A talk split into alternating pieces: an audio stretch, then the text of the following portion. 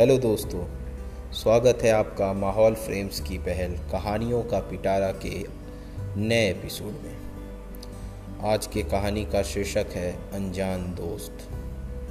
यह बात उस समय की है जब मैं कोटा में इंजीनियरिंग की तैयारी कर रहा था। दिवाली की छुट्टियों में मैं घर जा रहा था। कोटा से ट्रेन दिल्ली जा रही थी और फिर ट्रेन दिल्ली से बनारस की अगली ट्रेन थी।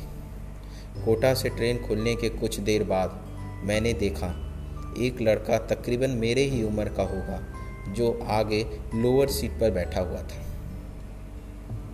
उसे देखकर लगा कि काफ़ी घबराया हुआ था। कपड़ों से चोर चक्का तो नहीं लग रहा था, शायद टिकट नहीं लिया होगा।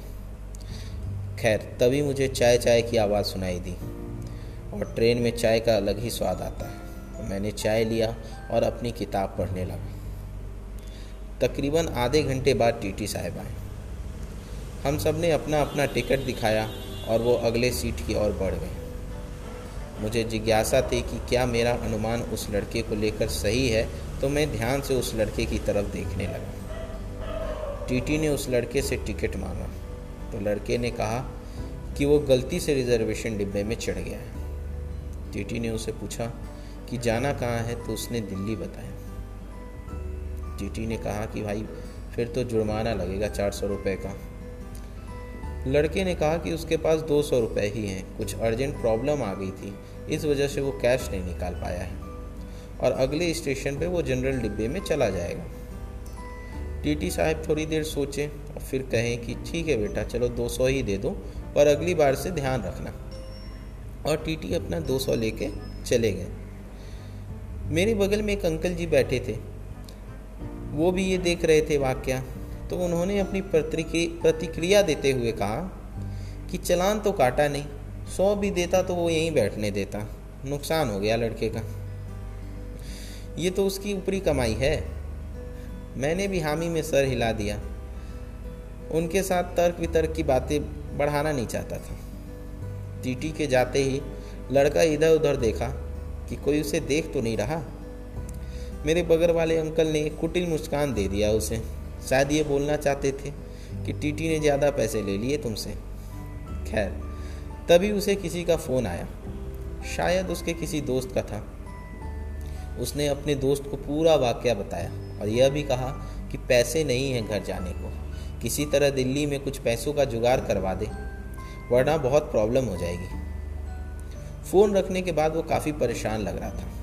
शायद सच में उसके पास पैसे नहीं बचे थे। मेरा मन ये देखकर थोड़ा बेचैन हो रहा था। एक बार तो यह सोच रहा था कि जाकर उसकी कहानी पूछूँ, उसकी प्रॉब्लम के बारे में जान सकूँ। दूसरी तरफ़ से ये पता ही नहीं लग रहा था कि किसी, की क्या हो सकती है उसकी प्रॉब्लम फिर ये भी लग रहा था कि यार ये तो बहुत ही अटपटा सा होगा कि अगर मैं जाके उसकी समस्या जानने की कोशिश करूँ, एक अनजान व्यक्ति से ऐसे सवाल पूछना ठीक नहीं लगता।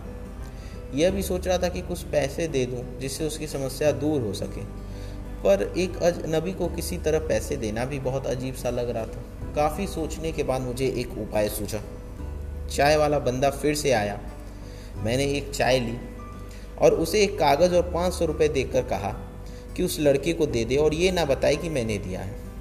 कागज़ पर मैंने लिखा था, बहुत देर से तुम्हें परेशान देख रहा हूँ। आकर बात करना चाहता हूँ पर ऐसे अनजान होकर तुमसे तुम्हारी समस्या के बारे में पूछना अटपटा सा लगता है। तुम्हारी परेशानी दूर हो जाए, इसीलिए पाँच सौ रुपये दे रहा हूँ और तुम्हें कोई एहसान ना लगे, इसलिए अपना पता भी लिख रहा हूँ। जब भी तुम्हें सही लगे, मेरे पैसे वापस कर देना। यह कागज़ मिलते ही उसने इधर उधर देखा, बट सभी लोग अपने अपने दोस्तों और परिवार को बीच लगे हुए थे। मैं भी अपने किताब की तरफ़ देखने लगा। कुछ देर बाद सर उठाया तो देखा कि उसके चेहरे पे वो परेशानी नहीं थी, एक हल्की सी मुस्कान थी। उस मुस्कान से मुझे भी एक अलग खुशी का एहसास हुआ।